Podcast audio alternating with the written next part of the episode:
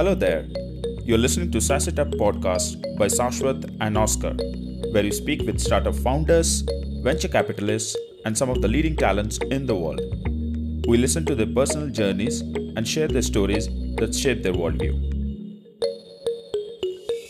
Steve Nouri is an award winning technical leader specializing in data science and advanced analytics. He's the head of data science and AI at Australian Computer Society and is an official member of the Forbes Technology Council. Steve has developed extensive computational and analytical expertise in a diverse range of application domains. He is responsible for the design, development, and evaluation of intelligent systems both in commercial enterprise and research contexts. These systems involve the management and efficient analysis of extremely large datasets employing cutting edge learning algorithms and heavyweight distributed resource management platforms. Welcome, Steve, to our 12th episode of SaaSit podcast. Thank you very much. So, 2 million posts go up on LinkedIn every day. It may seem a mammoth task to carve out your own little space among these 2 million posts, but you are a proactive social media contributor and LinkedIn influencer in the AI and data science space. Your masterclass at NASSCOM on crafting your data science brand really piqued my interest. So, how do you manage your personal brand, Steve? Managing a couple of different projects and uh, apart from your full time job is not an easy thing. And I can acknowledge that sometimes I get frustrated and can't actually deliver what I, the quality that I want to. But the most important thing for me is being consistent and keep going. There has been a lot of different challenges through the last three years of my career, added a lot of different, I guess, side hustles.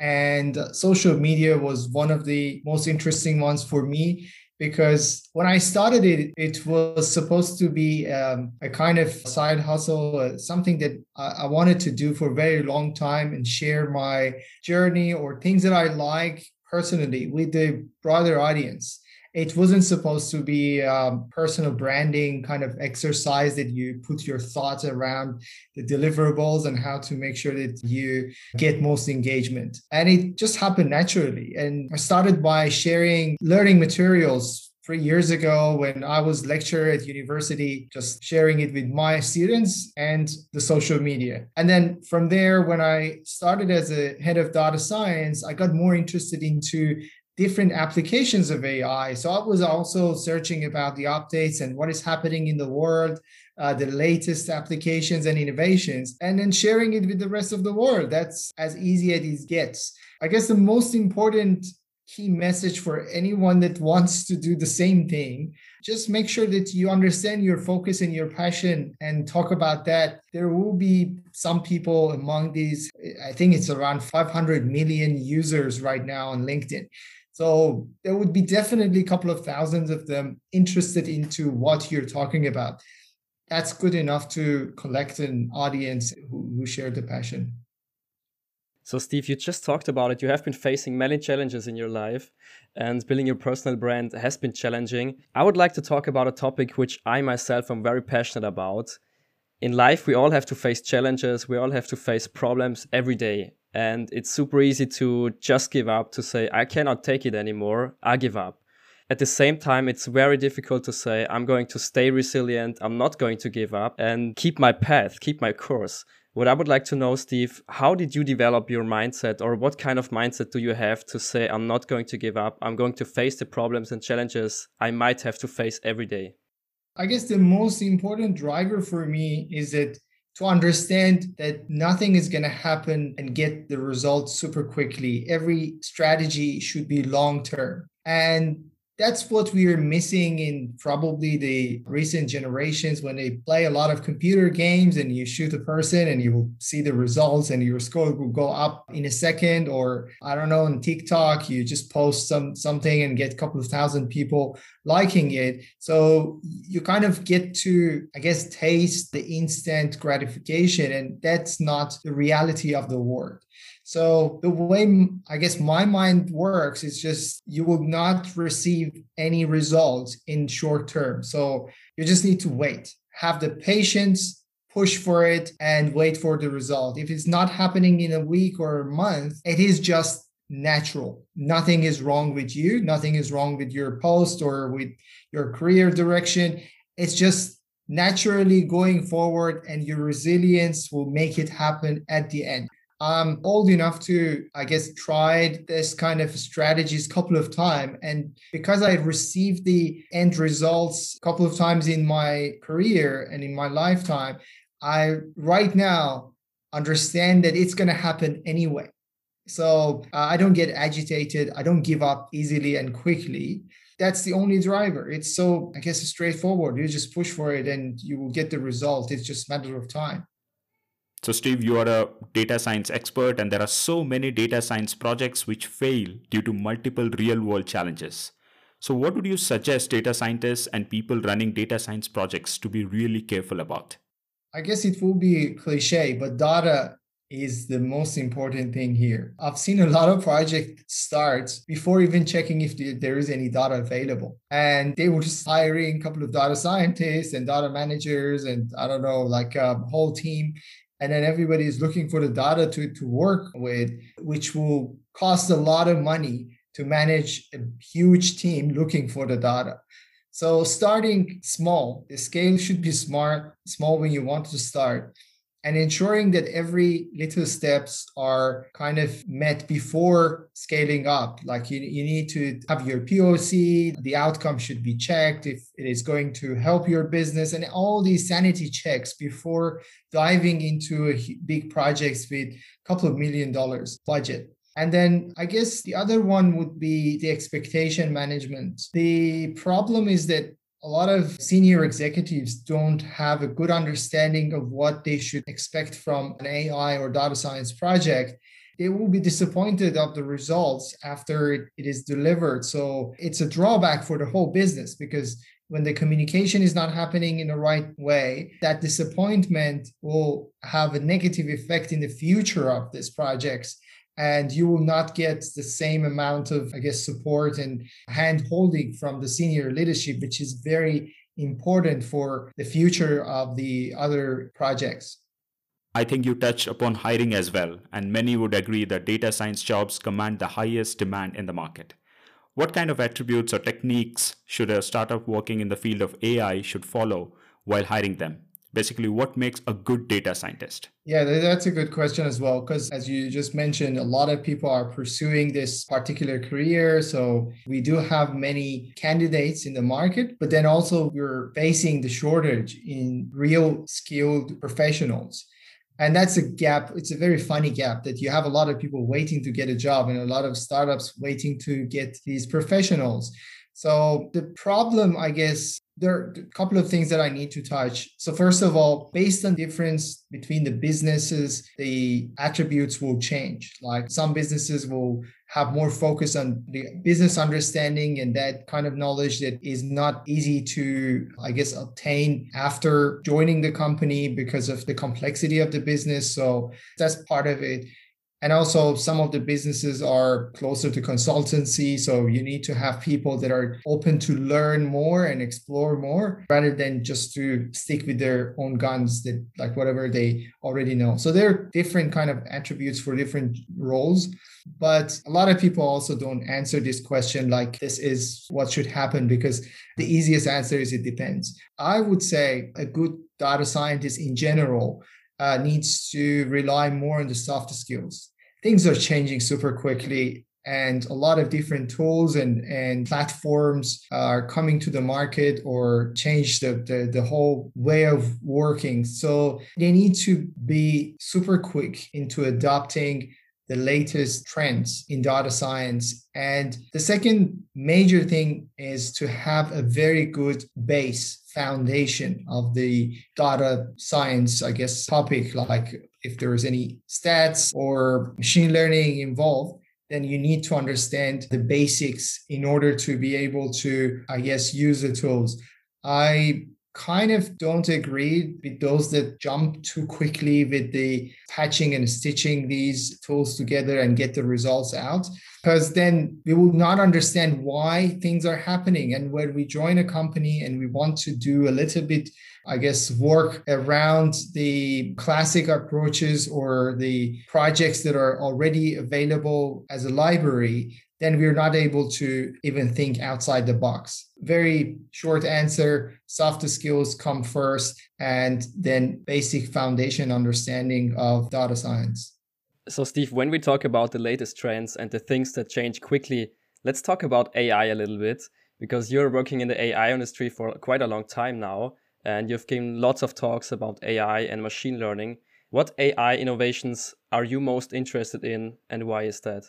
Personally, I'm passionate about those that are touching our lives more and closer, like medical and health application of AI is the one that I'm really fascinated about.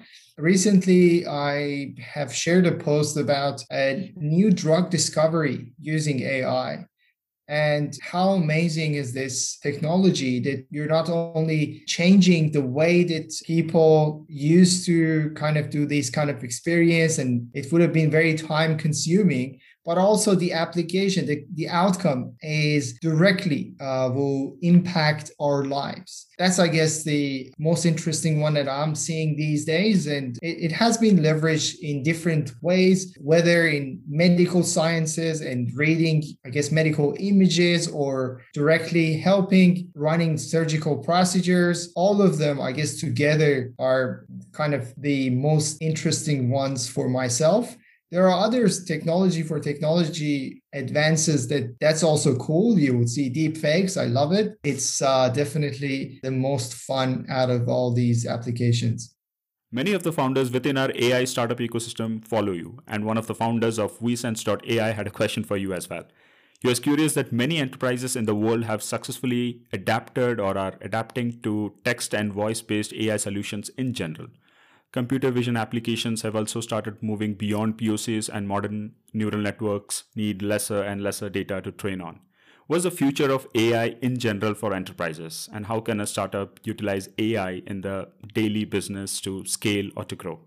Yeah, the future of AI is a very interesting conversation. Although we, we're getting better at predictions using AI, but using AI to predict the future of AI, I guess it's going to be a challenging question. So I can just tell you a little bit of the obvious that definitely AI is going to be a game changer and more adopted in more businesses as we are talking about because i guess in the last couple of years most of the businesses understood and learned the value of ai to the point that they have invested heavily or they changed their strategies to invest into bringing ai into their businesses very soon. So that's definitely something very obvious and with the COVID, I guess one of the, I can't say benefits, but one of the positive impacts of having COVID around, people started to use more digital assets and I guess more data has been generated, more footprints has been generated on social media, different platforms. We're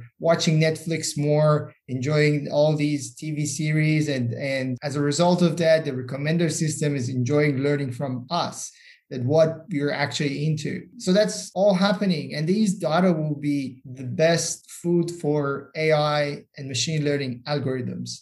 And I'm just using them synonymously. Some of my colleagues from university will say, ah, exactly, they're not exactly the same AI, machine learning, they have differences. Yes, that's true. But right now, we'll just use them as they are pretty much the same, which I believe they're 80, 90% doing the same thing. And yeah, as I just mentioned, the data will, will be the major driver. And what, what are we seeing right now? There are lots of automations in the AI and in the platforms as well. You don't need to do all the work that you used to do to make an AI application being deployed. A lot of platforms are making our lives easier. So that's a good side of it. But at the end of the day, data scientists need to learn how to leverage these platforms and how to fine tune them, which will be, I guess, the next major thing for us.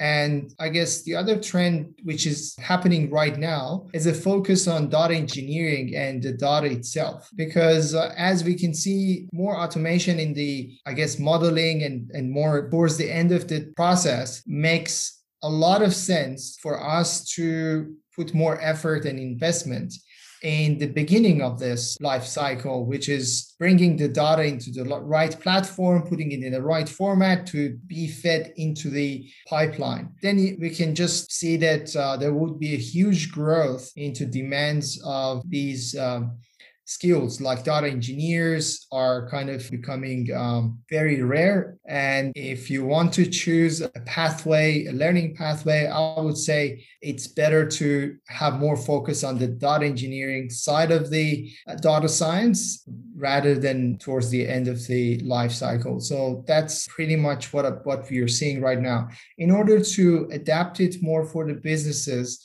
I would just say a couple of principles. Start very small. Think how to accumulate more data from your users, how to incentivize them to give you more information.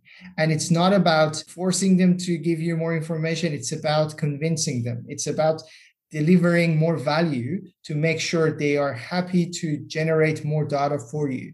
For example, that's a really good conversation that I was having with a couple of my colleagues. Like, why we're only leveraging the users' data for ourselves, why we're not giving back some of these to the users so they can feel that this particular data will directly benefit them rather than us targeting them with a lot of advertisement. For example, let's say if you're shopping and collecting all your shopping information why not to give you a bit of information about healthy diet or how other people with the same age or maybe the same characteristics are doing the shopping or i don't know some something that will, will just make them feel the data is being used in different ways than just sales and marketing so, do you think for startups or for SaaS companies, it's going to be mandatory to use AI in some way because otherwise they will be left behind and otherwise just will utilize AI and get like ahead of the competition?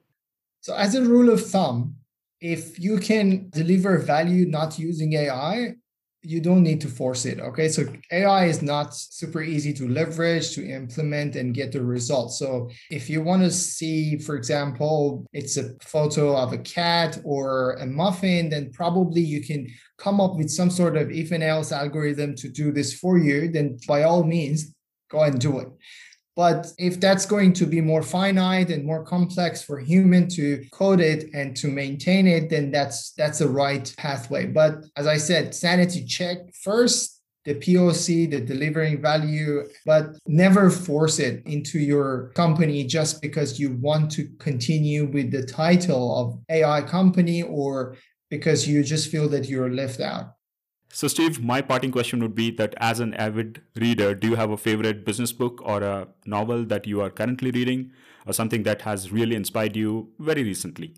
There are actually a couple of books that I'm reading right now, and they're not business novels because uh, I receive a lot of books from my friends. They just write books, and I'm, I'm super lucky to receive their books. And I can't just say I'm busy because I love to read all these books. So I, I just follow with what I've received from my friends. And Data Engineering from Andrei Burkov is the one that I'm reading right now. He's a good friend of mine. Also, from Kai-Fu Lee, AI Superpowers is another one that I'm trying to just finish these two. And uh, to my friends, keep sending all these amazing books. I will make sure that I find the time to read them all. Thank you for your time, Steve. Really love talking to you. No worries. Thank you very much.